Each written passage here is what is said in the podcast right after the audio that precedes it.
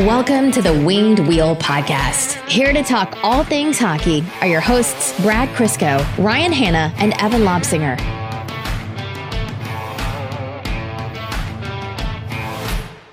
Am I weird for thinking Kyle Dubas chirping fans from the box is completely hilarious and not at all like a controversy? Like everything that's happened in that series, that is not something to be, uh, you know, picked apart. Like it's just funny. Yeah, it's hilarious. I think it's great.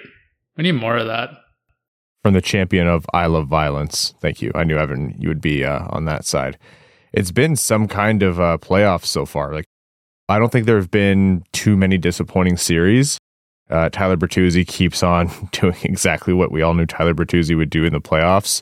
Tampa Bay Toronto is going to be a bloodbath no matter how it ends up, and it's just an absolute tire fire in some respects, only in good ways. I feel. Yeah, the first round is always maximum chaos when it comes to not just hockey playoffs, but I feel like all playoffs. Um, hockey's first round is without comparables, and from the officiating, which we won't get into, to the rivalries, to the absolute randomness of some weird upsets and some weird blowouts and a lot of weird goals, uh, like and more weird instances like Sebastian Aho on Sebastian Aho violence. It's just it's pure chaos. And every night when I sit down and watch hockey right now, I get sadder and sadder knowing how long it's been since the Red Wings w- were able to participate in this madness. And every game I watch, the more uh, the slow rebuild mentality feels like it needs to be sped up just a little bit. Well, as we enjoy this best time of year, we have two options for this episode. Uh, first being a you know two hour complete teardown of officiating reviews, whether that puck actually hit the blade. We are absolutely not going to make anyone suffer that. Uh, Brad's forehead veins are already at max size, so we can't push the limits on that. So instead, for this episode, what we're going to do is take a pause in our Detroit Red Wings season in review series and step sideways into uh, a big, broad look into the 2023 NHL draft. We haven't done a profile in a few episodes because of our season in review. So to make it up to you, uh, we have a, a, special episode on this one. So you'll notice that we're remote uh, for this portion, uh, and that's just because of the way this episode shook out. I actually just got back from a quick little holiday. Um, but uh, you're going to hear us uh, uh, talk about the NHL draft with a very special guest in a moment. But for now, welcome to the Winged Wheel podcast, all things Detroit Red Wings hockey, playoffs, the world of the NHL, prospects, and more. I am one of your hosts, Ryan Hanna. I'm Brad Crisco. And I'm Evan. Like I mentioned on this episode of the podcast, we are going to be joined by Tony Ferrari of the Hockey News and Game Tape with Tony to give us a really, really deep look into uh, not just the top players, the Connor Bedard, the Adam Fantilli, the Matvei Michkovs of the NHL draft. Uh, he gives us a look at you know a lot of the 2023 first round prospects and even uh, more beyond that. Uh, a longer interview that we uh, usually do, and that's because we want to kind of give a, a, really good primer into what we're we're looking forward to this summer with the draft. The Red Wings are going to have two first round picks. Uh, and then beyond that, we were going to maybe do a quick tankathon just to infuriate Brad a little bit. Uh, we'll talk about some quick bulletin board items for the Red Wings, uh, the NHL, and then we'll get into answering your questions uh, for overtime. Very quickly, uh, a couple things that we want to call attention to. First of all, uh, if you want to support the show, uh, and if you want to support, you know, the expanding Winged Wheel podcast content network, which is the first expansion podcast, is expected by whom, which is hosted by Prashanth Iyer and Sean Shapiro. Uh, the way to do that is to support us uh, on Patreon, winged, or patreon.com slash winged wheel podcast. Uh, the benefits are you get access to our Patreon exclusive overtime bonus episodes, which record right after the main ones. You get access to our uh, our Patreon exclusive Winged Wheel Podcast Discord, and you're automatically entered into all of our giveaways. We give away two tickets to every Red Wings home game this season, and the vast majority of them went directly to patrons.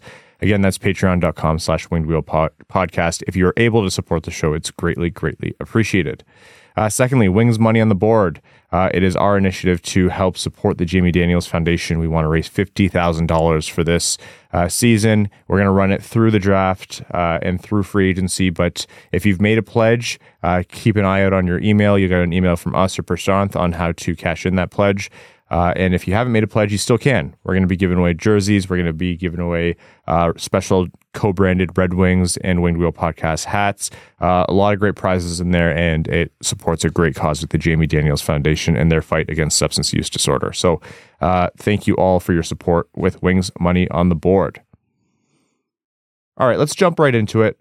Uh, the 2023 NHL draft is full, chock full of storylines, and one that, uh, with where the Red Wings are likely to be picking, is it going to be the Connor Bedard area? Uh, statistics say no, but there is still a lot to be had at you know potentially picks nine and 18, for example, and so it's good to kind of look at the first round collectively to to really see what Steve Yzerman, Derek Lalonde, and company are working with, uh, especially if they want to you know trade picks, which is what something that people are asking about quite a bit. So without further ado, enjoy this interview with Tony Ferrari of the Hockey News. It's that season, Tony. NHL games aren't being played anymore.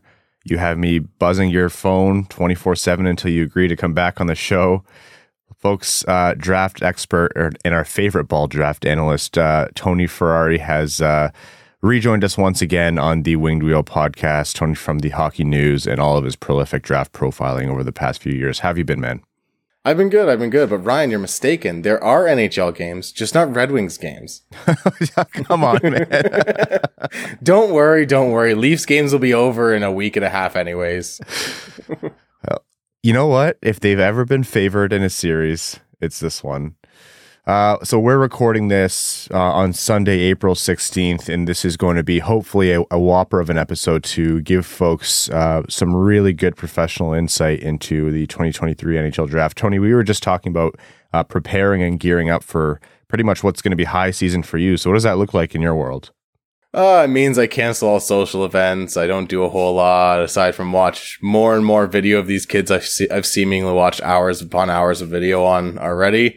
And it means seeing what these guys do in the playoffs. It's going to be fun. But uh, at the end of the day, it's it's mostly at this point waiting for the draft lottery and hoping that the uh, the, the Red Wings actually get some luck this year. One in twenty shot. Every time I tell Brad that, he actually tries to throttle me, so uh, I try not to lean on it too much. Let's start this off with what's going to be the biggest gimme question for you all year, but it's an important one, which is Connor Bedard. Obviously, going to be the first overall pick. This is, in effect, the Connor Bedard draft lottery. Um, it's the only situation in which you could win a pick where you get Adam Fantilli or Matvei Michkov or even Leo Carlsson, and you could still justifiably feel somewhat disappointed. So, in the world of possible generational prospects to come through, think McDavid, think Matthews maybe, where does Bedard stack up and what could he do for an NHL team? Man, this kid's really special. I think he's right in that Matthews Matthews tier of, of generational prospects. I don't know if he's McDavid because McDavid has that otherworldly speed, which is the the big reason that he's the guy that's scoring 150 points in the NHL right now, setting records, being one of the best players of all time. But I think he's one of one of these guys that's going to come in, be a, a, legitimate 30 plus goal scorer right away, a guy that's going to make a difference in, uh, on a fur franchise, whether he plays center or wing. I know there are people that have kind of been bouncing around to either, and maybe he starts on the wing, but I do think he ends up down the middle and this is a guy that I think is going to just put up a ton of points. I think he, he probably points wise ends up somewhere between Matthews and McDavid. If Matthews is a hundred point guy on most years when he's not getting hurt and McDavid's a 150 point guy or 135 point guy on, if you want to be conservative going forward, uh, then I think, uh, Bedard kind of winds up in that 110, 115 point range in his peak. I think this kid's really, really special. And like you said, this is the, the kind of the only year where you get a, a, an Adam Fantilli or you get a Matvei Michkov or Leo Carlsson, and you're like, ah, is this guy's garbage? Like I, I go back to that Jack Eichel uh, draft where he was drafted right behind McDavid, and Buffalo picks Jack Eichel, and they were sour about the pick immediately, despite the fact that Jack I- Jack Eichel's a franchise player. And if Jack Eichel had never been injured, they would still be justified in being sour because we're yep. we're watching. The listeners are going to roll their eyes because I just wax poetic about McDavid all the time, but we're witnessing something that we've never seen before as hockey fans with McDavid. Yeah, we really this kid's absolutely special, McDavid. The what he's what he's doing, like like I said, he put up 150 points this year, over 60 goals. And Jack Eichel is a really really great player, but I think he had 78 points this year or something like that. Like even if without his injury, he was a guy that was maybe going to touch 100. it's just unfair to compare him in, in uh, to to McDavid despite the fact in, in most other drafts, he probably would have gone first overall, just like Adam Fantilli outside of that 2015 and 2016 draft where Matthews and McDavid went first overall. I think Fantilli probably goes first overall. You maybe have a case for Jack Hughes, but outside of that, Fantilli's the guy. So what aspects of Bedard's game stand out the most? I know anytime you're getting into a potential generational prospect, you're pretty good at a lot of things. But what makes him special? What are the attributes that are going to be at the top of his player card to say he does this and it's kind of freakish that he does it? I think the first thing that stands out is obviously the shot. Um, the kid has an out, un, outrageous release. Like it's top five in the world possibly already. He's that good. But the thing that always stands out to me whenever I watch Connor Bedard is the fact that he's not this fast speed guy that burns guys down the middle or burns them to the outside. He plays with so much skill in, in, in understanding of how to manipulate his opponents. He'll fake in with his shoulder and come out to the outside, or he'll leave the puck to the outside. And as soon as the defender makes the jump to go take it, he sweeps, sweeps it into the inside through their feet and through the triangle and just embarrasses them that way. This kid understands how to manipulate his opponents and kind of coerce them into doing things that he wants them to do to take advantage of the spots that he, he has. Like, I, I almost look at as, as, as, an NFL quarterback looking off safeties all the time. He understands how to draw guys, whether it's draw guys into him or draw guys over to space so that he can find his teammate. This kid's so good at just understanding how to kind of toy with everyone on the ice and, and basically be a puppeteer. So that's that's Connor Bedard. We won't dwell on him too much. Maybe if the Red Wings win the lottery, I know, knock on wood, uh, we'll revisit it and and talk about it some more. But you know, it's really interesting what you said about Adam Fantilli. I know on your your draft rankings on the Hockey News, which we'll link to in this episode, you have Fantilli uh, solidly at second overall in your draft rankings, and and you just said he would go first overall in a lot of other drafts. What kind of player is this coming through, and, and what's the impact he could make for potentially, you know, the Red Wings? The way I kind of look at Adam Fantilli is he's almost playmaking Auston Matthews. He's still a really good goal scorer. He plays with the power, the speed, the the kind of ability to just take over a game in an instant. He he has this really solid skating base at six foot three. He's a big boy, doesn't shy away from the the physicality at all. And and I think the ability for him to just be a, a playmaker and a, vi- a guy that has so, such good vision on the ice while still having the goal scoring ability. His shot is really, really good. I wouldn't be shocked to see him come in and score 25, 30 goals in this first full season, whether that's next year or the year after. It's going to be really interesting because he has the skill to pull off the Michigan. He's done it multiple times in his career. He has the finesse to be able to kind of dance around guys, spin, use the spin moves and stuff. Things we've seen, like really only Auston Matthews in the last 15 years do at that size. And maybe aside from Tage Thompson, who's been this wonderful gift to the NHL the last year or so.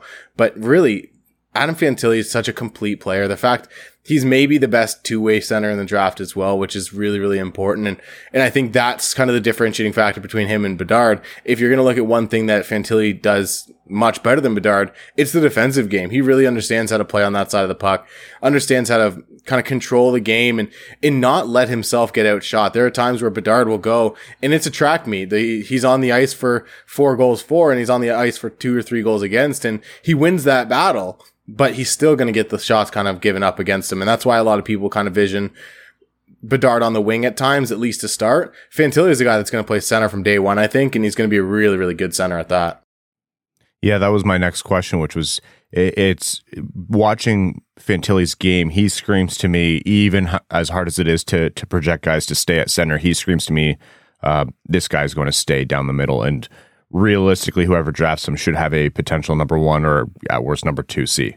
Yeah, it, it's really going to be fun to watch this guy because depending on where he goes, he could be this literal franchise changing number one center. And if he goes to a team that has a number one center, say he goes to Detroit, this is a team that now has those two solid 1B centers that make up for not having a, like the true elite 1A. Larkin's had a really great season the last couple of years. It, but there's, I still see people questioning whether he's truly that 1A, one, that really solid number one center guy that can win a cup. But if you have a guy like him and Fantilli down the middle, I don't think you're questioning it because that's probably one of the best one two punches in the league.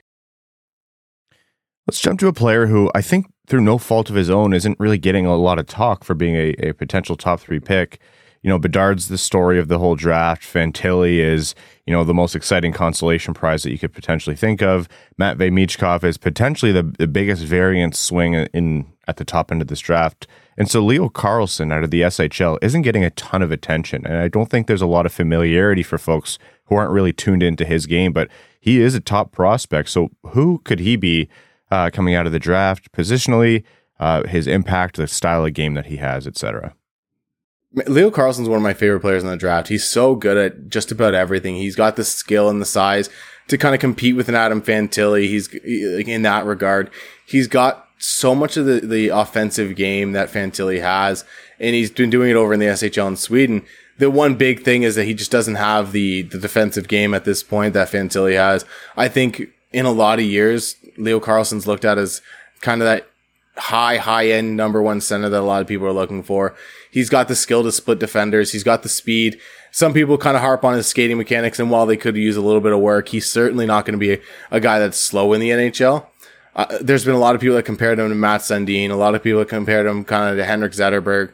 And I think those are two guys that he kind of plays like. He, he has that 200 foot game in flashes. He just needs to kind of ra- round it out. He has that high end skill and the ability to make guys around him better. And he plays with a little bit of power as well. He's a guy that I've seen a number of times deke one defender and throw another on his back. And, and that's really what his game's about. It's, kind of dominating offensively off the boards, kind of dominating into the middle and in focusing everything going towards the middle. That's the big thing with him is he, everything starts on the outside and works its way in. And you see so many times prospects at this age start in the middle going up the ice. And then as they get to the offensive zone, as they get to the danger areas, they kind of fade to the outside. And Carlsson's a little bit of the opposite. I'm going to ask this question about another prospect in just a second, but can Carlsson realistically challenge for that second spot, either in your mind in rankings, and or do you could you see a team being more interested in him than uh, Fantilli?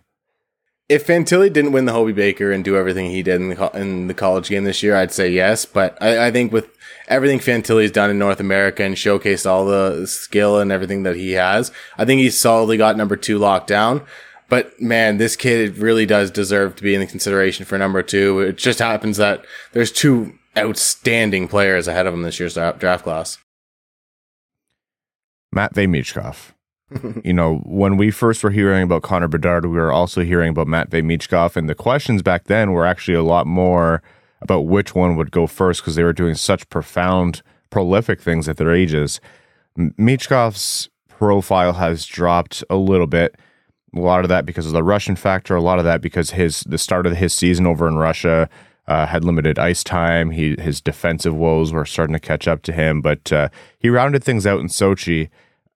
An interesting prospect for geopolitical reasons, and an interesting prospect in terms of the, his talent. I honestly feel like his ceiling could be way closer to Bedard than people are giving credit for, but I don't blame anyone for for placing him as low as four or five on their rankings. So, what do you make of Michkov? Man, this kid's really just kind of been such a, r- a wild ride of a prospect. I, I, wrote something for the Hockey News, the rise, fall, and resurgence of Matt Michkov because this this guy's profile really has gone from this generational talent challenging Bedard to a guy that people I know, both in and out of the league, had around 10 on their draft boards at different times, to a guy that's now solidified himself back in the top four and a lot of times the top three. Guys, guy right there with Leo Carlsson at number three, and, and that's where he is on my list right now, is at number three personally. And the skill that this kid's had has always been there. The shooting ability has always been there. There's never been a question about that. The biggest question about Matvei Michkov is, do you play hockey in any translatable way? Because that was the big problem over in SK St. Petersburg when he was at the start of the season is he went out there, he was playing hero hockey, he was playing like this was a video game. And at the end of the day, this isn't NHL 23. This is a legitimate professional hockey that he's going to be going into when he gets to the NHL in a few years. And there was a lot of questions of, is he skating himself into traffic too much? Is he attacking play weirdly to the outside? I talked how Carlsson goes outside to in. Matvei Michkov would so often go inside to out and he'd end up on, along the wall or in the corner in questioning what's the next step. And he'd take a shot and because he's Matvei Michkov and he's playing in Russia and the VHL a lot of times early in the year, it goes in because the, the quality of talent just isn't the same as the KHL at that level. And then he went to Sochi and, and it was almost like the coach sat him down and went, all right, this is our system we will give you top line minutes if you play within it. If you don't, you're not getting top line minutes. And he chose to play in that system and he chose to play really well. And this kid was absolutely on fire once he got to Sochi. He was playing a more translatable game, using his teammates more. And I thought that was the biggest thing that I, I wanted him to do because when he used his teammates, he was on that Bedard Fantilli tier of, of prospects. He was a guy that understood, stood how to kind of bounce the puck off his teammates and get back into a scoring area or, or use his teammates in transition and not try to deke three guys at once. And that was something he tried to do so often. And even going back to the summer, that's what happened when he was, when he got hurt and he got the knee injury is he was trying to deke too many guys at once. He, and by the time he got to the third guy, he got absolutely blown up by Alexei Yemelin. And at the end of the day, that's a brash kid trying a lot of fun stuff in hockey. And I love to see that but you have to figure out how to actually play hockey. And I think that was the biggest problem. And now that he's in Sochi and he absolutely tore it up in the KHL, went back to the MHL for the playoffs and tore it up there as well, which we should have expected because he set a, a record the last, last year in the MHL. It's been fun to see because he was one of the best scorers ever in the KHL. Had a better season than Alexander Ovechkin even. And while I'm not saying he's Ovechkin, he's got the talent to be one of the top players coming out of this draft class without a doubt. All right. So for the for the folks at home who might not know, Matvei Michkov is signed in Russia through essentially the next three years. He wouldn't be available for the NHL until the 2026-2027 season. So that's three years without Michkov if you draft him. So Tony, hypothetically, let's say that wasn't the case. Let's say he could come over whenever. Same time Bedard could come over, same time Fantilli would come over. Where would that move him in your rankings, if at all? I, I don't think you'd move him. I have him at number three right now on my board, and I think he'd stay there. I think Fantilli, just the the completeness of his game, kind of puts him ahead, and then Bedard's generational ability obviously puts him ahead. But I think Michkov's right there at number three. I think he's surpassed uh, Leo Carlsson in my mind, who, uh, like I said, is Carlsson's one of my favorite players in this draft class, if not my favorite player in the draft class. And Michkov's talent level is just so high. I think the big thing with him is he is a winger, so you're not getting a center if you take him out of the top four. He's the only one that's not a center and probably not going to be a center going forward. I think the other three guys will. With Michkov, you're getting this highly skilled water bug winger who can score the lights out, but isn't going to give you much defensively. And I mean, at the same time, the, the Blackhawks won three cups with Patrick Kane, so it, it's it's not something you're going to be t- complaining too much about. Bedard, Fantilli, Michkov, Carlsson most talented top four in a draft in how long? Man, it, probably a long time. Like I look back at that 2015 draft, and there was a, a bunch of guys. I know Marner went fourth and everything, but you had Strome go three, and well, Strome's a good player. He's not quite on that level, but yeah, I'd probably say that 2015 draft because they had Jack Eichel, Connor McDavid, Mitch Marner. You go down that list. There were so many different guys in that 2015 draft class that I think when we look back in 10, 15 years when all those guys are getting towards the end of their career, we might compare that draft to the 20, 2003 draft, 2004 draft. It, it, it's going to be really interesting because this draft really does have so much talent.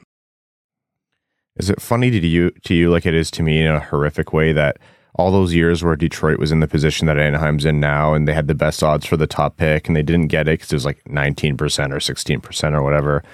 And then they changed the rules and, uh, you know, they increase the odds that the draft lottery win is going to go to the worst team, which doesn't benefit Detroit this year. And they reduce the amount of actual lottery draws from three to two, which doesn't benefit Detroit this year. And man, if they could land Michkov or Carlsson with that third one, like they can only jump into the top two, and any one of the top four picks would be amazing for the rebuild. It's like the the lagging effect of all the changes that Detroit needed to the draft lottery because they've had no luck. Uh, if I wasn't pulling my own hair out, it would be just falling out on its own right now.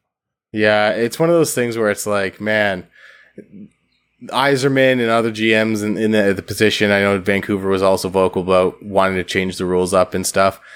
The rules finally got changed, but now you're too good for those rules to benefit you. And it, it's one of those things where you, you look at it and you go, well, that'll help someone else down the line. And we're, we're trying to help the greater good.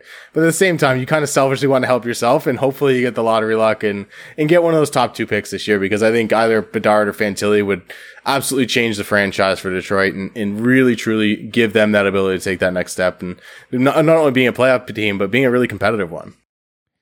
Well, let's look at where Detroit is right now. Uh, ninth best odds in the NHL draft lottery. Uh, 5% chance of winning first overall, 5.4% chance of winning second overall. S- statistically speaking, they're most likely to stay ninth. So, what's in play for Detroit? And I don't just mean, you know, the ninth ranked prospect. I mean, guys who could potentially fall to ninth overall? Maybe that's not Will Smith. Maybe it is. Uh, what are some players in there that Red Wings fans could potentially look forward to? And in your honest opinion, what's the ceiling of these guys? Can they get a, a potential game breaker in here? is this going to be just a uh, you have to temper expectations? I think they can get a game breaker. I, I think they can get a game breaker of the level of uh, Seider or Raymond. I think that's kind of the, the real reality of, of picking ninth this year. Looking at my board right now, from seven to seven to ten right now, I have Oliver Moore, Sandin Pellikka, uh, Ryan Leonard at nine, Andrew Cristall and Dmitry Simashev, and, and Eduard Sale's in there. Quentin Musty's not far, far behind. Just ahead of that is Will Smith and Zach Benson. There's a lot of talent in this this group, and there's a lot of reason that any of those guys could go ninth and, and fall down to the the wings, or they could even reach up for a guy like like Brayden Yager or, or, someone like that, or, or, or Gavin Brindley, who had an outstanding second half of the season. It, it's going to be really interesting what Detroit does because they do have kind of basically a, a, wide open table of who they want. Obviously, I think they want a right shot defenseman or they want a, a center, but there's so much talent in this draft class. And thankfully for them, guys like Will Smith, Oliver Moore, um, go down the board to Brayden Yager and stuff like that. There's a lot of guys that project as legitimate centers. So if they're drafting a guy like that, there's there's a chance that they stick. It's not one of those years where there's 15 guys in the first round drafted as centers and they're not centers. They play on the wing. Like Mitch Marner was drafted as a center. He's a he's a winger through and through. Um, it, it's like it's a really solid draft class. So if they get a Will Smith or an Oliver Moore, who I think are two of the most outstanding players in this draft class, and they'd go top three or four in a lot of years because of the talent in this this class. it's so much fun because they they could bring that element of dynamism and skill and offensive firepower that the the Red Wings have kind of been lacking a little bit. So, especially a guy like Will Smith, he, he plays with so much skill, plays with so much. Um, it's not even that he plays with a ton of pace. He plays with a, a shiftiness in East West game that that really throws teams off because he is able to kind of and dangle through through traffic and, and seemingly never get hit. So I think that's something that that be a really good element. Oliver Moore, another center from that NTDP team, played plays plays behind Will Smith and plays that second line role, and he plays with a lot less talent and puts up just as good numbers. And when you look at the, a lot of the underlying numbers, they're actually better than Will Smith's. And I think that's the intriguing thing. This guy brings that speed element to the game. Absolutely burned college defenses whenever the NTDP played the NCAA competition, and just his ability to kind of put defenders on their heels, draw pressure in. There's so many times where he's streaking down one of the wings uh, both defenders end up having to go over to compensate because he beats the first one, and then there's just someone open in the slot on the two, on the two man rush up the ice that kind of gets him an easy assist. And there's a lot of talent in that kid. So. It, man, this draft class really does have a lot of guys. And if you want to go with the defenseman, Axel Sandin Pellikka, Dmitry Simashev, like there's a lot of guys in this draft class. And I know a lot of people are really high on David Reinbacher as a defenseman. A lot of people have kind of deemed him the next Moritz Seider. But I think that's a little unfair to him because I don't think he plays that same kind of style of game. If you're looking for the more, next Moritz Seider, I think Dmitry Simashev is the guy. Oh, you just made a friend in, in uh, Max Bultman. Max did a uh, mock draft with the Athletic Detroit recently, and uh, he had Simashev as one of Detroit's picks. And now the initial reaction there for Red Wings fans is they are jam packed at lefty to the point yeah. where even Steve Yzerman, who admits nothing, says, "Oh yeah, we have too many lefty." I think he said that once. So if they draft another left side defenseman and with how soon they want to be good, you know, this brings into to play the philosophical question of is best player available? How does that trump the positional need when you have such a logjam at left side D like Detroit does? Yeah, it, it's going to be interesting because, like you said, that left side is absolutely loaded with talent up and down the board. They've got so many guys that are should be challenging in the NHL next year and, and, and sh- should be challenging the, the following year. And then their AHL lineup stacked, their overseas lineup stacked on the left side. So it is one of those things where you have to look at the right side really and, and, and maybe avoid a guy like Simashev but if I'm if I'm the Red Wings, I vocalize to other teams that that kind of want Simashev and, and have the need for left side D that I'm taking him if he's there and, and maybe get one of them to trade up a little bit. You move back two or three spots, you still take Axel Sandin Pellikka or a guy like Andrew falls or something like that, and you take him. And then you also get a second round pick out of it, and you get another dart to throw at the board in the second round, where there's going to be a lot of talent in the second round as well this year. You mentioned Andrew Cristall, and uh, wow, one of the most polarizing prospects over the last few years.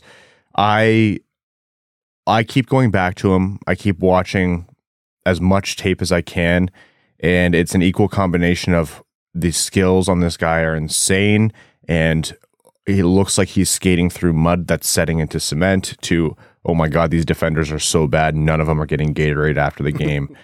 so you know, transparently here, I'm going to qualify this by saying I'm not a big Andrew Cristall guy in terms of drafting with a top 10 pick.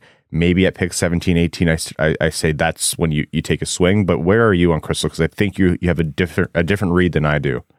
I, I'm a little bit higher on Cristall. I have him at 11 on my board right now. He's a guy that every time I watch him, I want to bring him down because that skating is just such a disaster at times. You, you see him not really able to kind of do his thing, and he kind of has been moving down my draft board. At one point, he was up at five, just because he does have so much of that skill and playmaking ability with a really good shot. I think this is a guy that if he can figure out that mobility, he could be a true dual threat guy in the NHL that scores 35 and 35 and puts up 70 points he's he's got everything that you want in a, in a, in a winger that has the, the, the skill and offensive mindset and just the ability to read and manipulate opponents. But that skating really is an issue, and I think that's going to be the thing that holds him back. I have him a little bit higher on my board, but he's kind of a guy that's been moving down. I wouldn't be shocked to see him finishing the year in that 17, 18 range, like you mentioned, because man, there's just so many guys in this draft class that have that skating ability, have that mobility, and, and at the NHL level nowadays, that's the thing that, that makes the difference is the guys that have the, the ability to get around the ice, have the ability to burn with speed and, and just make a difference because skating has become such a big thing at the NHL level. It's, it's not like it used to be 10 years ago where you can get by by being a, a lughead who just kind of gets around the ice and uses his smarts purely. So I think Cristall is going to need to work on that skating at the same time, man, the skill on this kid, it's really fun. I had one NHL scout tell me that this kid's like Mitch Marner if he, if Mitch Marner couldn't skate. And, and while I, I, love Mitch Marner, like that, that's one of those things where it's like, man, like, how good would Mitch Marner be if he couldn't skate? And that's the question I think you're asking. It's, it's so funny too. And I know like you know, being inside the game and being inside rinks, you know, it's not so simple as go to skating classes and get better at yeah. skating. It, it's it's just not the way it works. But at the same time, at the pinnacle of hockey development, like this guy is going to have so much attention on him. It just really makes me scratch my head as to why the skating is this bad. It could be, you know, something that he can't overcome. Some players are just like that. It just works out that way. But how correctable is his skating is a question that comes into my mind. I don't even know necessarily if you know, but it just feels like the floor is so low. There could be something added just to prop him up a little bit. Well, that's just it. It's one of those, and I think Brad mentioned it on the podcast a few weeks back when you guys were talking about Cristall.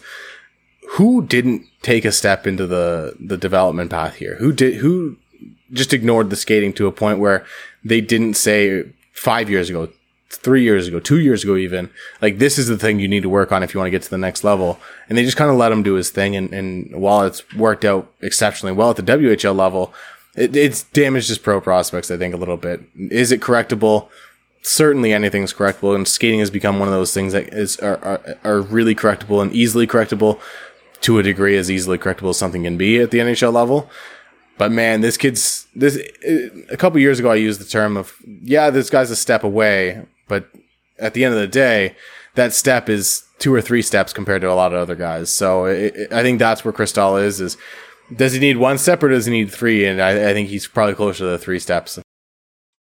Yeah, it was. You know what's funny is actually after I said that on that episode, I um I got a note that was uh, pretty angry about it, and uh, they made a lot of fair points. Actually, they they talked about how development paths are all different, and we can't expect everyone to be, you know, uh, I think it was described as like a number boys numbers boy phenom, where they're all excellent skaters and jack of all trades. And I was like, yeah, no, that's fair.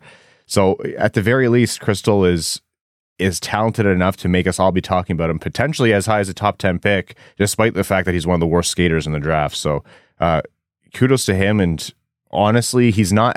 He, despite the fact that I'm lower on him, he's not out of my mind in terms of you know the Red Wings selecting him. That 17, 18 pick, if they keep it, and that's where the Islanders pick lands, that would be it would be interesting. Yeah, there, there's a lot of guys in that range, though. I think that's the the fun thing about having that second pick in the first round is you have so many different options depending on how the draft falls in front of you. If a Quentin Musty's there, if a Riley Heidt there, an Alex Ciernik, a Jayden Perron, uh, even a Dalibor Dvorsky, it's going to be fun to see who's kind of available at that pick because there's going to be so many opportunities for the Red Wings to add in not only another good talent, but another potentially great piece to this rebuild. The Red Wings lack scoring. That's that's not a surprise, and you know they just got rid of uh, Tyler Bertuzzi, and in the prospect pool they have guys who produce and guys who have been very impressive in that regard when maybe we're, we weren't expecting. We just talked to Carter Mazur on the show very recently. Uh, he was what we thought would be a Darren Helm 2.0, and he could be, you know, filling in that Bertuzzi role or even better or differently. Uh, Marco Kasper, again, when he was drafted, we wondered what's the limit to his offensive ceiling, and he's been productive in the SHL and has a very good chance to make us all look a little silly once he gets to the NHL, presumably next year, or at least he'll be pushing. Still, there are no bona fide scorers. And, the Red Wings, it hurt them this year, the fact that they didn't have it. A player that Brad on the podcast really has pinpointed is Colby Barlow. And I want to get your read on Col- Colby Barlow and whether you think taking a winger with a premium pick over a potential center is worth it because of the scoring offset that he would bring. So what I'll say is this: Colby Barlow at nine, eight, somewhere around there, where Detroit's drafting. I'm not a huge fan of it. I think there are some deficiencies in his game that I don't think will translate to being that high, high end score. I think he's going to be a, good score at the next level. Taking him at 17, 18 where that Islanders pick could land. Now that's, that's where I can start to get tasty. It's it's a good pick around that range. I think the big thing with Barlow is he's a very straight line player. He gets tunnel vision. He wants to go towards the net at all times, which is great. And if you want that guy that just crashes and, and bangs and, and scores a lot from that home plate area, you're going to get that out of Colby Barlow. I think the the shot from distance has gotten a little bit overrated this year. There's a lot of times where I've gone back a number of times and just watched all of his goals on, on a highlight reel and, and whatnot and put it together myself and, and everything.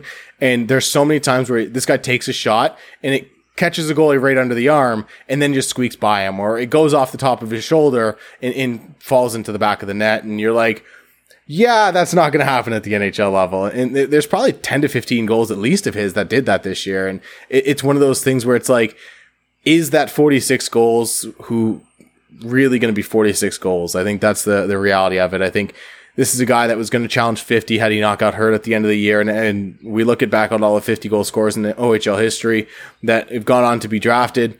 They're all pretty exceptional players. And I mean, at the worst case, you have Arthur Kaliyev, who's turning into a pretty good pro in his own right. So I think he's going to be a good goal scorer. He's going to be a good player. I don't know if he has that high end upside of that top line guy that some people think he does and I think that's kind of shown in, in a lot of the rankings and a lot of the, the, the opinion of him, even amongst NHL scouts, is that while he was a top 10 pick in a lot of people's eyes early in the year, midpoint of the year, as his games started to become more and more analyzed, because that's what people do with top 10 picks, the, the flaws and deficiencies and kind of that tunnel vision I talked about of him just kind of being such a straight line guy, that started to kind of make people go, uh, maybe not a top 10 but guy, maybe a top 15, top 20 for sure. And I think that's going to be the difference of, of where Colby Barlow falls.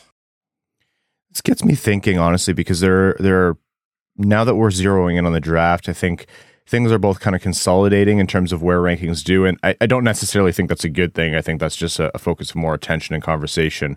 But there are a, a lot of uh, high variance players in this draft and I want to know who are some players on your personal lists where you're thinking, yeah, this guy have 40 spots lower than what consensus might be, or uh, I'm way higher on this guy that some other people see as a project, like second or third round pick. Does anyone stand out to you in that regard?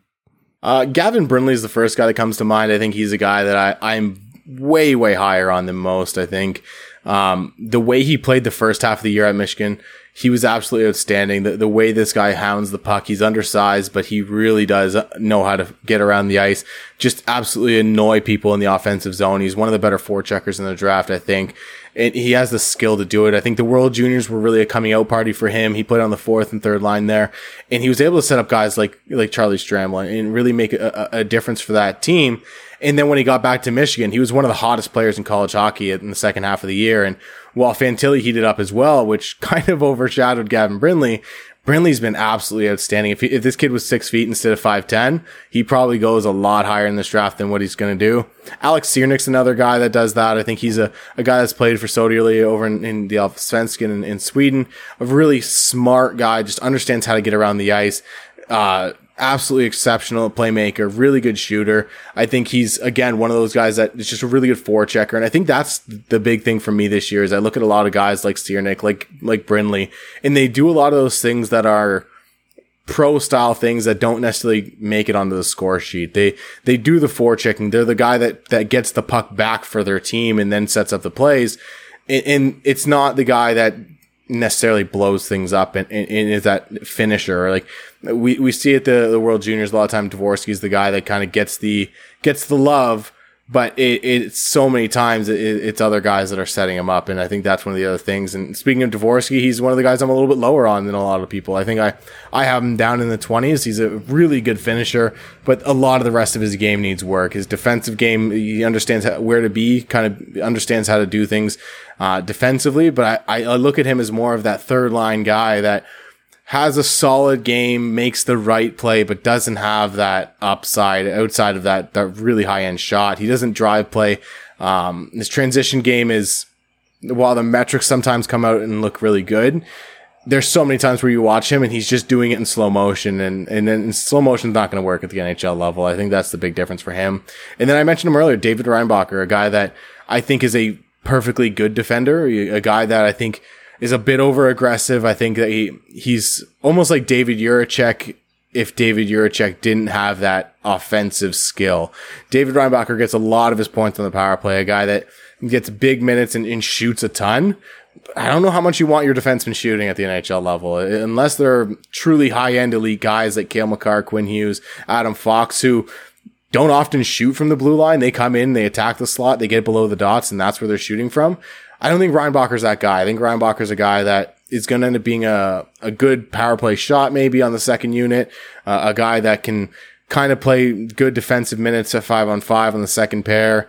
But I don't know if he's got that upside that a lot of people are seeing in him. Like I said, if I'm looking at defensemen and I'm looking for the next Moritz Seider, which everyone seems to be wanting to do over the next few years, it's Simashev for me, not David Reinbacher. I'm telling you, man, uh, who's the next Moritz Seider is uh, this generation's version of how do you get the next Brayden Point. It's going to drive me insane. Yeah, it, it's uh, it, it's such a fun topic every year now because there's like I remember last year someone asked me that on a podcast like so you were you were the Seider guy. Everyone you knew you loved Seider who's the next Seider I'm like there there just isn't one guys. Like that's just not a thing every year. Like that was very much the exception not the rule and I think that's the same thing this year. And as much as I love Simashev I, I don't think he's Moritz Seider. And that's, that's yeah. the thing about the draft is everyone every year goes, who's the next blank and insert recent surprise draft pick. And, and right now it's Moritz Seider. If you knew they'd be going first or second overall. That's the trick. Yeah, exactly.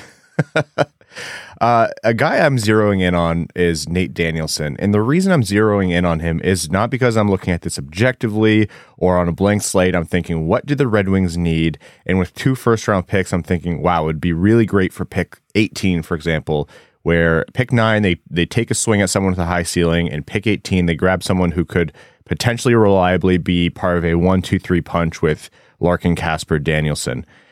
I see him as a, a a really I mean you describe him as a very like NHL ready style of game does a lot of things effectively. I don't think he's like too plain Jane in terms of what he does. Does he have the flashy numbers? No but this is a, a guy for me where I kind of understand the top 10 projection projections some folks have but he could be a center solution for a team like Detroit who maybe doesn't have the option to take a, an Adam Fantilli yeah, Nate Danielson's a really fun player. The transition game is what wows me every time I watch him.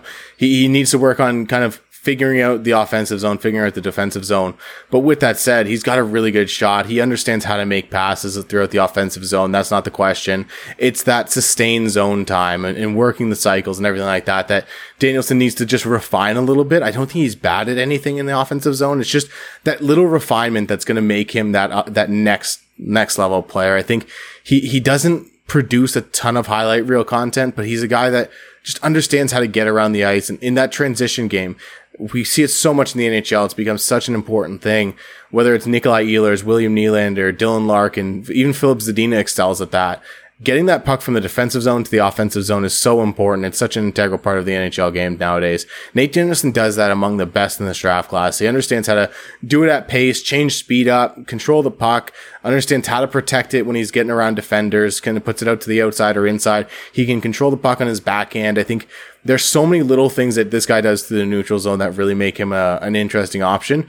And like you said, if he's your third line center going forward and down the line, that's a really, really solid third line center. I think you look at a, uh, the, that trio of him, Larkin, and Kasper down the line that, that could be a really deep and underrated. Like it's it's a trio of centers that I think a lot of people would go, ah, that's fine. And then when you watch them, you go, oh my god, we got just got our asses kicked by Nate Danielson and Marco Kasper after Larkin scored on us twice. Like that's that's the kind of center Nate Danielson is. All right, getting into some more you know broad strokes questions here. Uh, Fool's Gold. Are there any players where you think they're they're rated high right now? Uh, or rated too high compared to where they should be, and they're going to stay there. They are generally the consensus loves these players, but you think, eh, stay away, not worth the draft capital that's going to go towards them. The guy that comes to mind immediately is Brayden Yager. I think there's a lot of people that view this guy as a two way beast, a, a guy that understands how to play the defensive game as well as he is offensive. And I just I don't see it with him on the defensive end of the ice, especially. He's got a great shot. There's no doubt about the fact that this guy's a really good shooter.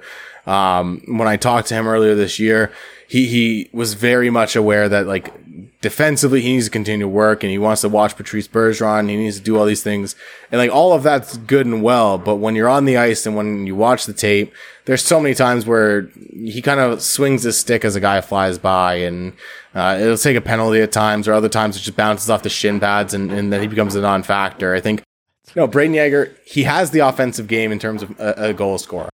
I think he probably winds up as a, a, winger at the next level because he is more of that complimentary sh- ride shotgun, let the guy on your line set you up and, and be that goal scorer. But then there are so many times where he just kind of floats around offensively. So this is a guy that gets taken with a top 10 pick. I don't know. Maybe if it's Yzerman, I trust it because it just seems to work out when he makes the pick. But if it's if it's another team, I'm I'm probably going to question it because man, like there are some real flaws in that two way center profile that he's been given. Now, the inverse, maybe guys who you would probably view as your favorites, diamonds in the rough. Again, I'm not asking you to pick out the next Brayden Point because then he'd go first or second overall. Uh, but someone where you think they're not getting the love that they deserve, uh, wherever they're rated, and you you think whatever team's going to get him is going to uh, really get a lot of bang for their buck. I'll, I'll give you a couple. The first guy I'm going to bring up is Otto Stenberg because he's a guy that I think a lot of people had high up early in the year and have dropped down their boards immensely throughout the year. And the, he has he's had a really good second half. He's been really good in the SHL. Showed that, showed that he's able to kind of well, he's not producing. He's playing really well. I, think there's a lot to like about Otto Stenberg. The skill, the playmaking ability, just the shitheadery sometimes. I, I remember I watched the Four Nations tournament in Plymouth uh, a few months back he was there and he was a guy that he scored off a defender uh, when he, they were playing against the U.S. and he walked up to the defender and like gave him a thumbs up, like just stuff like that. You love seeing that that attitude, that that willingness to kind of get in your opponent's head and, and, get in your opponent's brain because like that's just what this guy does. And then he has the skill and the speed and the, the ability in transition to back it up. I think against his own age group, he's absolutely exceptional. He just needs some time to f- physically mature. And I think that's going to be the biggest thing with him. William Whitelaw is another guy that I think is kind of in the same vein. He's really small, five eight, five nine is what he's listed at. But the skill and the, the playmaking ability that this kid has, along with just the cheeky goal scoring that he has, he's, I, when I interviewed him recently, there's a lot of times I'm watching his play, and this isn't necessarily translatable to the NHL, but it's becoming more prominent. That high dump in where they throw it over all the defenders and you, you have a forward skate onto it. William Whitelaw is so good at that, and he tracks it like an NFL wide receiver, looking over his shoulder, watching the puck fall on his stick, and then making a great play. So I think he's another guy. Uh, Tom Willander's, another Swedish defenseman that I think would be really, really good, right shot guy. If you draft him in the mid first round, or late second, or late first round, I think that's a really good pick that a lot of people are going to go, why the hell did you do that? But he plays with so much understanding of what's needed at the next step. He, plays a little bit more reserved than I like him to because he has the skill and the, the, the skating ability to be a guy that pushes the pace a little bit more. But if he can kind of develop that killer instinct a little bit down the line as he matures and gets more comfortable playing against men and whatnot, that's where you're really looking for him to take over. And I think those are the kind of defensemen that you look at is the guys that can do it, but understand that they don't need to do it all the time. And I think that's what Willander does. Now, this is about the season where players start to really affect their draft stock, partially because not everyone's playing, and partially because we're getting into, you know, CHL playoffs are underway. There's still hockey going on. Are there any players who you think are already rising or are poised to have a meteoric rise? And then even the inverse, if there's anyone who you think is going to start sinking like a rock? Well, the guys that I think are going to rise, I think I'll give you two OHLers. I think Nick Lardis and, and Luca Pinelli are the two guys. I think Nick Lardis had an outstanding second half of the year. He got traded from Peterborough to Hamilton and then became the best goal scorer in the OHL. Um, it was outstanding. He finished second behind Colby Barlow and, or third behind Colby Barlow and Quentin Musty in terms of goal scoring. This guy was an absolute stud in the second half with, with, uh, Hamilton Bulldogs. He was able to kind of go out and, and, showcase all of the things he wasn't getting a chance to do with the with the Peterborough Petes. And then Luke Pinelli's had an absolutely outstanding playoffs with the Ottawa 67s, 12 points in the first round series. There's so much reliance on a younger group in, in Ottawa. It's really fun to watch. So I think those guys would be the two that I think are going to take a, a little bit of a rise and could go a little bit higher than a lot of people give them credit for. All right, and last one for you here. The uh, the second round is uh, what a lot of people are asking about. Detroit has a wealth of picks, um, three in the second round for the season before trades, uh, which I expect may happen. But are there any guys who you think are going to be in and around that range, which you think would be a good project or, or could be had with a second round pick, but potentially, uh, you know, a higher round quality? Well, Tom Willander, I already mentioned. I think he could be right in that range. I think Martin Misiak is a guy that came over, plays for the Youngstown Phantoms now, a Slovakian kid who played pro over in Slovakia, is one of the best transition and forecheckers in the draft. This kid's absolutely fun. So much fun to watch. I think he, he's a guy that you, you look at in the next level and you go, you put him on a second line. He's going to make a big difference. Just doing all the little things, doing those Tyler Bertuzzi things where he's working the puck back. He's getting the puck, uh, deep in the zone and kind of doing a lot of the things that you want a, a, secondary complementary score to do, and I think he does a lot of those really well. Uh, I look down the list a little bit. Timur Mukhanov is a Russian kid that has all the skill in the world, plays with so much.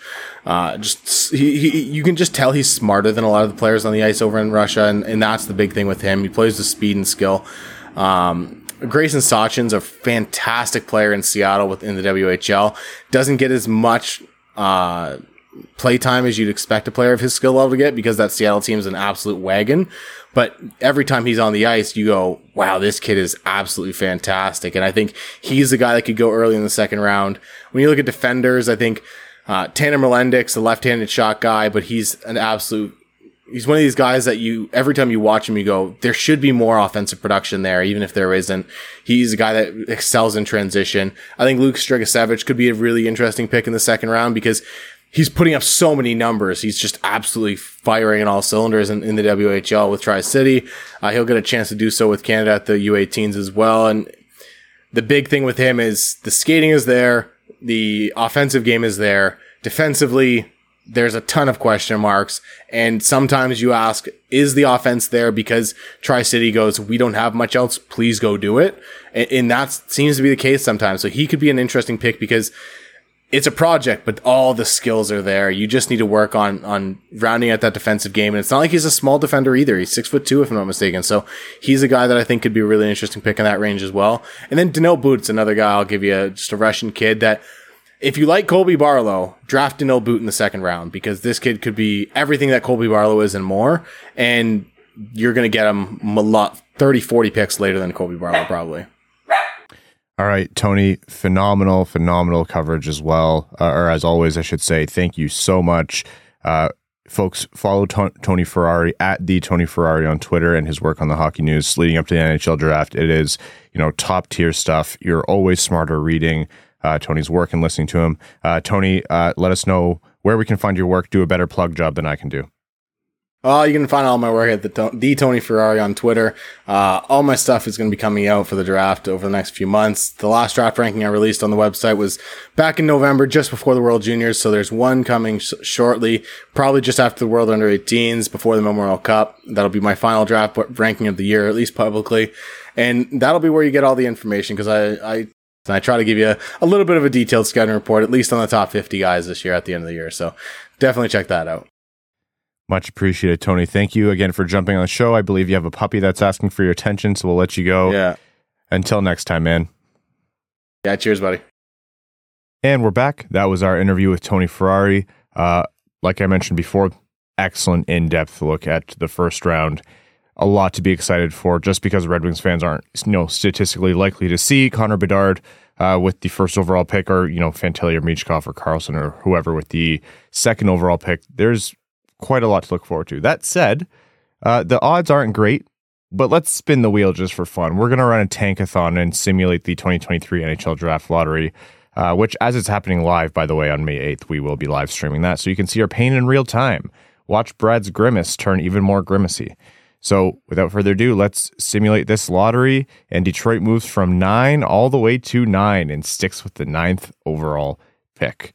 So, yeah, I ran one too simultaneously. And uh, maybe worst case scenario Montreal gets Connor Bedard and Detroit stays at nine. Who got second in yours? Anaheim. Yeah. Well, honestly, I, I think I think the NHL's worst nightmare is if uh, uh, Bedard goes back out west. Not to say he won't do great in, in San Jose and help you know push a lot in that market or anything, but having McDavid and Bedard out west would be not good. Yeah, in terms of optimizing money, they wouldn't be thrilled about that. So ninth could still mean you know more. It could still mean Benson, depending on how you feel. Dvorsky, uh, Ryan Leonard, Yager. There's a lot of options there as uh, as Tony just talked to us about. So quite a bit there. So Detroit also owns, as we know, uh, the New York Islanders' first round pick in this draft as well, and that pick is most likely to be 18th overall, uh, unless the uh, Islanders make the conference finals, which they're not exactly set up to do right now, but we'll see. They still could do it, and Florida's progress also uh, uh, factors into that as well. It could force them to uh, force that pick actually to 17th, but is most likely uh, 18th overall unless the Islanders make it to the conference finals. Both those teams are down 3 1 right now. So, you know, we're not writing it in pen yet, but we, have opened the pencil case. It does look that way. Speaking of the playoffs, let's let's take a look at what's happening right now. Uh, we mentioned, I think, near the top of, uh, near the top of the show, Tyler Bertuzzi and the Boston Bruins are doing, doing as expected against Florida, up 3 1 in that series already. And who's surprised by Bertuzzi right now? Like, this guy's going to get his bag in the summer. And his big sticking point with the Red Wings was term, wanted that seven years. And, and the Red Wings weren't willing really to do that, especially at the number that he'd command. And with how he's playing so far, it's looking way more likely than I would have given it credit for before. This is how you build a cup contender. Uh, the only option the Red Wings have had as their first line left winger for what feels like four years goes to a good team, plays way down their lineup, but still produces like he did on the Red Wings first line, and all of a sudden that team's up 3 1 in their series.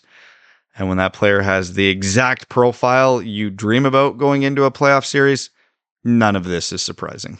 Yeah, they the Boston Bruins really did get exactly what they were looking for in Tyler Bertuzzi, and they got the Bertuzzi that they were hoping they would get. So, yeah, I'm not all that shocked. I don't think really anyone is though. Speaking of not shocking, Toronto, Tampa Bay. It's going to be a bloody mess. Kyle Dubas yelling at the fans was like the least angry person in the uh, in that entire arena the brawl that happened, Stamkos essentially. I think Matthews was collecting sticks when Stamkos went after him to basically force the referees to give him a five minute major. That series is a mess, and as a neutral observer, it's a mess in the best of ways. Oh, it's crazy. And I loved Sheldon Keefe's presser comments about what Stamkos was doing there, saying, oh, he knew they were going to be shorthanded and the refs wouldn't ever put them down two men for a full two minutes. And while he's right that the refs would never do that, I, I love that coaches think that players in the heat of this moment have anything on their minds other than I want to punch that guy in the face, so I'm going to punch that guy in the face because I think that's all it was. But it was just fantastic entertainment. Really, I do think I think there is a little strategery going on there. In terms of like how you can play in certain situations and I don't even mean that in a scrum like generally coaches know if, you know, you've killed 3 penalties in a row, you're not likely getting the next one. So don't be, you know, worried to throw that hit a, a second or two late. Don't be afraid to be a little more aggressive in front of the net because you're not likely. But when you're in a scrum and there's fights and your play your buddy just got hurt and everybody's grabbing someone, there's not a player alive who's thinking, "I wonder how I can uh, play the numbers on this one." It hockey players are meatheads in the best and worst of ways. So you know the the meathead brain takes over there, and it's just see blue, punch blue. I like how there was a preemptive complaining about how Bunting is going to have to walk such a fine line. He's going to get called for like the most ticky tacky stuff in the playoffs. And the first thing he does is go clock a guy in the jaw with his shoulder off the puck and get suspended for three games. And even the biggest Bunting defenders are like, oh, Michael, why? Why, why, why? You think he'd know better in his old age? Well, decades of experience, uh, I guess, doesn't really get rid of the hockey meathead brain. Speaking of um, a player that the team uh, got exactly what they were looking for, uh, Ryan O'Reilly has been exactly as advertised for Toronto. Needed a guy to kind of, you know, build up the depth on that. And last game, he was amazing. Um, couldn't have really asked for much more from him. And uh, yeah, what a great trade by Kyle Dubas on that on that one. Yeah, that one that one's put it in the column of not surprising, like the right mix of actual talent, but also the kind of playoff player that's not just been there and done that, but plays the kind of game that Toronto needs to. Previous versions of Toronto, as we've seen demonstrably over time, would have not been able to step up to what's happening in the series right now. But hey, they're up 2 1. They needed that overtime coin flip, but that's what wins you games and, and puts you ahead in series. So honestly, it's just been fun to watch. Uh, Carolina up 3 1 on, on the Islanders, and uh, the Rangers up 2 1 on New Jersey. That one, you know, could have gone in a different direction, but Dougie Hamilton saved uh, New Jersey from going down 3 0 uh, with his overtime goal, I believe it was. So uh, the East is, it's not like Toronto and, and Tampa Bay are are leading the charge in terms of interesting series. And in the West, there's it's been way closer than I thought it would be. Like across the board, it's been way closer than I thought it would be. The um, the Vegas Winnipeg game last night was was was excellent. Um, Vegas was up four one in the third, and and Winnipeg was able to claw their way back into the game and force overtime. Like that series is really really good. My my bold prediction. I tried to uh, fit a sweep into my bracket every year, which is just dumb. Like I shouldn't do it if I don't actually think there will be one. And sweeps are so hard to do in the NHL. and the the first sweep I predicted was Oilers over the Kings, which has just been stupid in every way. We are not going to dive into that whole stupid review drama and and the puck hitting the stick and I, I just can't. I can't with it. I I hate the argument. Why I hate not, the Ryan? argument. I hate Why not Ryan? I hate the arguments about the argument. There's actually a video, like the first video I saw of it, because like I said, I was away on holiday, so I've been doing a lot of catch up. The first video I saw of it was actually the puck definitively hitting the blade. And I was like, and then I came back to it like three hours later and I saw everything that happened before and I went, I'm so happy I wasn't here for that. But Connor McDavid, Edmonton Oilers, they have like this is going to be a way tougher test than I think what a lot of people gave credit for. And and it shouldn't be a surprise. Like you have idiots like me predicting a sweep because I want McDavid to play more playoff hockey, but LA could make a make for a very painful year for Connor McDavid and, and Leon Draisaitl here if if this doesn't turn around. I mean, LA only finished few points behind them. They were right there in lockstep with them all year and upgraded their goaltending at the deadline, which Edmonton didn't do. And that's not to say Stuart Skinner is the reason Edmonton's losing the series. He's not. But um, this is going to be. I don't know how else to phrase it. This is the series that concerns me the most of all in the first round, but not because of any implications on this season, because this is a good case study on a team really trying to shut down a faster, more skilled team by any means necessary. And it's working so far. And the penalty differential is not in Edmonton's favor, which is curious given the way this series is going. I think actually, in terms of penalty differential in the first round, the Oilers are, you know, quote unquote, getting screwed the most. And yeah, it's uh, you want the fast, skilled teams to win when you have no bearing on the series because that's what you want the NHL to be more of. But man, LA is putting on a clinic in how to slow down McDavid and Draisaitl. And let me be clear, I say slow down, not stop, because you can't fully stop them. Yeah, McDavid had two goals last game. That's yeah. that's slowing him down. Minnesota, Dallas, and uh, Colorado, Seattle. Those are two other series where I think the results have been at least somewhat surprising. First of all, credit to Minnesota. That is a tough team to play. There's a lot of conversation heading into the playoffs about you know teams don't like Colorado didn't want to play Minnesota, for example. Um, I'm a big believer in what Dallas can do in these playoffs in terms of a, a pick that I think I'm maybe wrong about is I, I, didn't have Dallas coming out of the West, and then as I submitted that, I thought, mm, Dallas really is kind of constructed in a way where they could surprise people. But Minnesota's up two one, and for the record, we're recording on Sunday at about seven thirty. So you know Edmonton uh, and LA are going to be playing Game Four later tonight, so we don't know the results of that yet. And then similarly, Seattle with Colorado. Like Seattle's not looked completely lost against a very strong and deceptively strong Colorado team. Uh, you know, throughout the year they dealt with a lot of injury, but uh, Seattle's you know for their first playoffs they've they've shown reasonably well so far. Well, Seattle, what they have going for them is, you know, you see this trope in movies all the time, but I guess it applies here. They have nothing to lose. There's no expectations. They're playing free, they're playing loose, they're playing with a ton of hype because it's their first playoff series. So they're going in there with a blank check and a ton of energy. I still don't expect them to be Colorado because, I mean, Colorado's Colorado, but they do have a good recipe to give Colorado a fight exactly like they've been doing.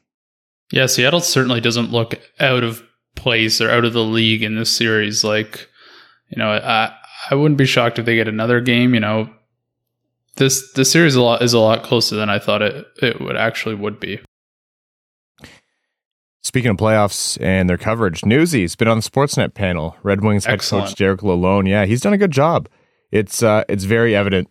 You know, hearing a coach talk is always really interesting. I think it's also really funny hearing coaches talk because coaches are often former players, not like the most I don't know how to describe this, the most like TV articulated, like they know the game so well, but if you're not talking to a room, it just doesn't come out the same way. And that is not the case with Newsy at all. Like he took to it really well. The way it's uh, he's kind of informing the viewers was really excellent.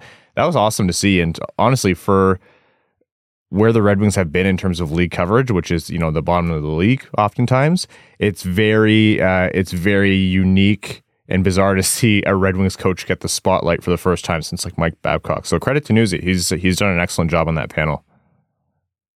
Love listening to hockey, like high level hockey coaches talk in a setting where they're they don't feel like they're giving away state secrets because we've talked a million times about like how your average hockey fan doesn't understand just how good a bad NHL hockey player is. We as fans have no clue how these coaches think at just a different level and they see things and they understand things and they plan for things that would never even register in our heads. So getting Lalonde in a setting where he's obviously not going to go into uh, too much depth because obviously that would be boring for the listener or for 90% of the listeners at least, but just to see the way he you know views the game and what he's looking for in a certain scenario on a power play on a penalty kill on whatever. And he's been really good at articulating it in a simple way to everybody listening in an entertaining way. And i just i love listening to stuff like that in that setting where it has no bearing on the red wings for him specifically. He did say we when talking about Tampa uh, uh, during one of the, the games, and I was like, wait a second. What do you mean we? you can say we all he wants, but that means he has to bring Brayden Point over after. That's right. That's fine by me. Yeah, I, I, it's a really good point, Brad, about you know when they don't feel like they have to be guarded and they're not you know protecting state secrets. I think it's a really funny way to put it.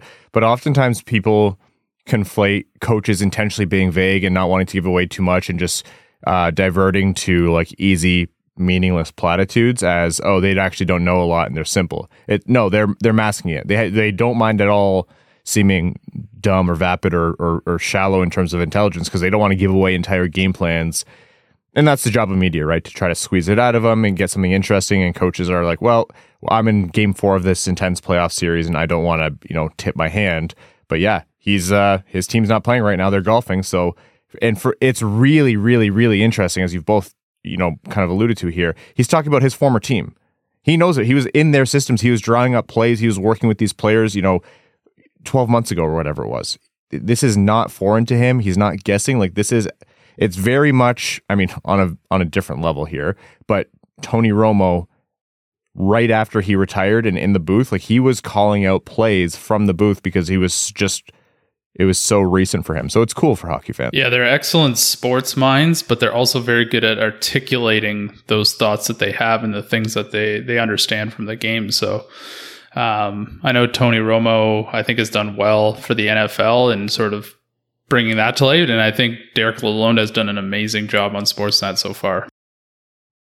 And it's funny too. There was one that kind of is the opposite of what we're talking about with coaches here, where we we we tend to galaxy brain some things. And I was watching when he was breaking down Tampa's penalty kill. And we always talk about these fancy systems, cross ice passes, whatever. And he's like, Yeah, they're playing a diamond. Take the space. You can tell because of the shape. yeah. And he's just like, Yeah, we're not looking for anything fancy. We're not looking just take what they give you. So when they're in a diamond, you're gonna have here, here. Take it. it's like, all right, yeah, I guess that makes sense. Yeah. Well, the as the playoffs go on, I'm sure we're going to get more excellent coverage from Newsy, and we are going to be covering uh, as the playoffs unfold, probably over the next couple of episodes, where you're going to have some certainty in terms of where the Red Wings are going to be um, picking, hypothetically before uh, the draft lottery, as that may affect their pick, but definitely with the Islanders' pick uh, if that series ends. Uh, so we'll know more on that front.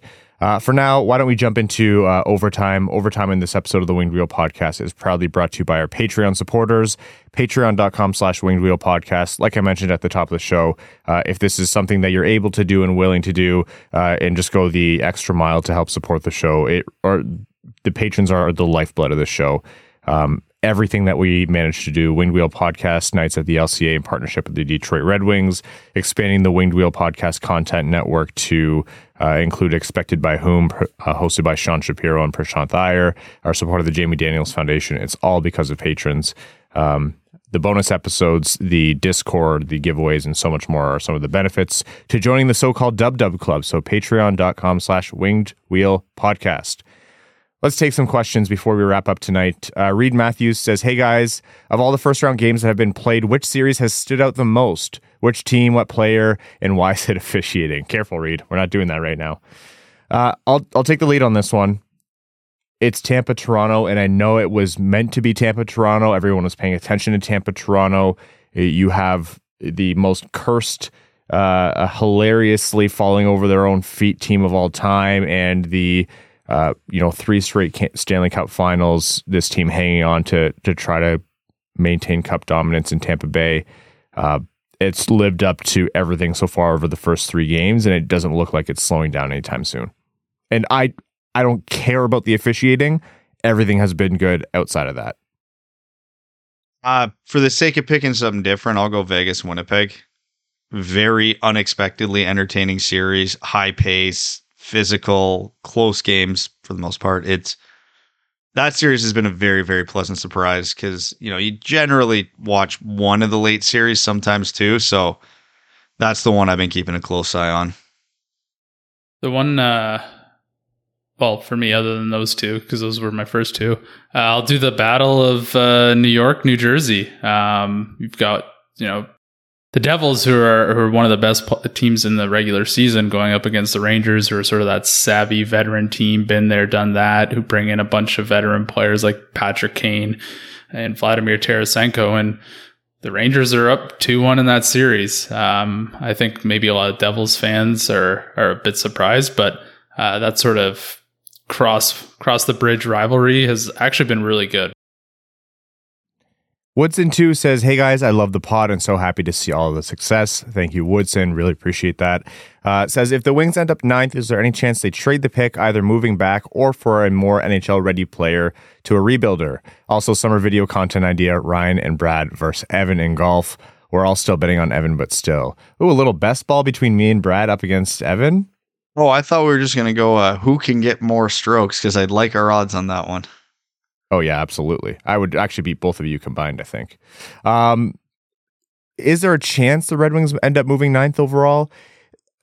I actually don't think it's impossible if they move back or trade for more NHL ready player, but you have to understand that that NHL ready player won't be like I don't think like Ryan O'Reilly like Toronto did. It would have to be someone younger who would factor into the future for a long time. Um, those kinds of trades don't happen often in the NHL, but I could see a world where you know if the Red Wings do end up sticking at ninth in the first eight picks, Steve Yzerman just doesn't like who goes before and who's left at nine. Uh, I could see that pick being moved for sure. I do think it's more likely that they move up with either the second pick or even potentially the first pick using their second round picks to to buffer it. I think everything's on the table, and I don't think Yzerman knows what he wants to do, what his plan with that pick is. If you look at what Ottawa did last year to get Alex DeBrincat, Detroit could do something exactly like that. They have the ammo to almost I to replicate that trade. It could be for Alex DeBrincat. It could be for Kyle Connor. It could be for somebody else. We don't know who.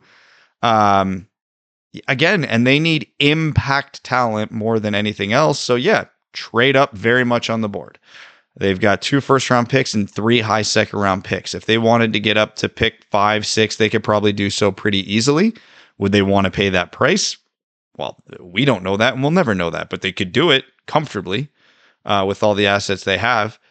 Um, and notice I said five, not four, before anybody starts asking about that, because that's a whole different ballpark. Um, and like Ryan alluded to, if the first eight picks fall in the exact way that Steve Yzerman doesn't like, trade back why not get more if if you've got two tiers of players, both of them eight players deep, and all eight of your first tiers gone by pick nine, hypothetically, I know how long of a how long odds that would be. Move back and get two guys, get an extra guy in that tier, get an extra second round pick, get an extra prospect. I don't know, but everything's on the table, and I don't think we're gonna have a definitive answer on this uh, up until the draft. Yeah, this is the if the Red Wings do draft ninth, this is the one year where I really have no feeling whether they move. I won't feel either way if they move up or move back. Like I think I'm pretty indifferent what the the strategy they decide to go with because the draft is so deep and you never know what other teams are going to do. All right, let's take at least one more here. From Give Wallman the Heart says, uh, based on Yzerman's comments on the future, it seems like the Wings need and expect some of the young players to make substantial leaps forward next season. Which of the following do you think is most likely? Veleno 40 point season, Zadina 50 point season, Rasmussen 60 point season, or Raymond 70 point season? In order, in my opinion, Raymond 70, Veleno 40, Rasmussen 60, Zadina 50. Sorry, Phil. I'll go Raymond 70, Veleno 40. I think the last two would take a miracle either way. So Big I'll gap. go, yeah. Uh, pick whatever way you want. I'll go Rasmussen 60, Zadina 50. Yeah, I'm I'm in the same boat as you guys. I think Zadina is the the last place one. And uh, let's say one more here from Linda Hull says, uh, How did this year's NTDP forwards compare to those from the Jack Hughes draft? Thanks, boys. Uh, don't think you're going to get the depth that that one had because that that one you had what five six guys turn into like good NHL players already, which is crazy. And Alex Turcotte is not looking the part of a fifth overall pick to this point too, which is makes it even crazier. Um, I don't like this group as much as that group, but it's not far off. Uh, Will Smith is going to be a player. Ryan Leonard is going to be a player. Uh, Oliver Moore is going to be a player, and even Gabe Perreault, he's the leading scorer of the bunch. So I think all four of those guys have a legit shot to be you know, top line, top six NHL forwards and be impactful in that role. All right, folks, uh, we're going to wrap up this episode of the Winged Wheel podcast. We're going to be back with you uh, midweek with the continuation of our Red Wings season in review series, where we take a look at the forwards, goalies, coaching, and more. Uh, thank you all so, so much for uh, tuning in for your support of the show, the expanded Winged Wheel Podcast Content Network, Wings Money on the Board, and our support of the Jamie Daniels Foundation. Uh, and uh, for those of you who have been able to uh, supporting us on Patreon, it means the world. All of our listeners, new and old, thank you so much. And all of our patrons, including our name level sponsors, thank you. Arjun Shanker, Eves Bartels on behalf of the Sarah Garan Foundation, Akefer, Bertuzzi is straight up missing, Nick Perks, Icon, We Are Geelong, the greatest team of all, Glenn Brabham, Aiden White, Keenan O'Donohue, Yanni Burkers, Meals on Wheels, Matthew M. Rice, Croner's Left Knee, Admiral Matt S. of the Cheesebag Navy, Babe Landeskog, Bros Before Hosas, Carl Brutina Nanalewski, Chimmy, Chris P., Citizen High Five, Connor Scovey, Coyote Season Tickets in Tempe, Denny's Gamer Girl, Derek Enstam, DJ Denton, Give Blood, Fight Probert, Hockeytown Matt. How did these dummies become industry professionals? No offense. Hassam Al Qassem, some offense taken the appropriate amount.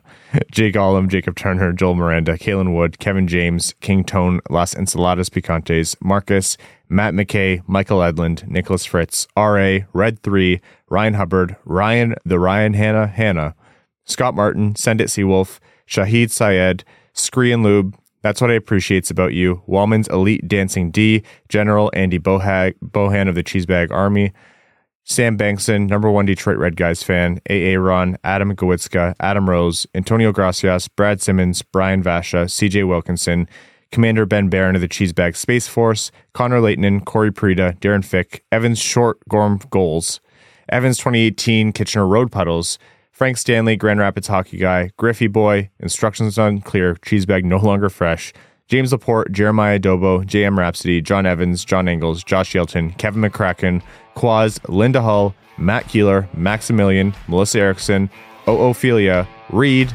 Stephen, Tatar Sauce, and the Hodag. Thank you all so very much. We'll talk to you midweek.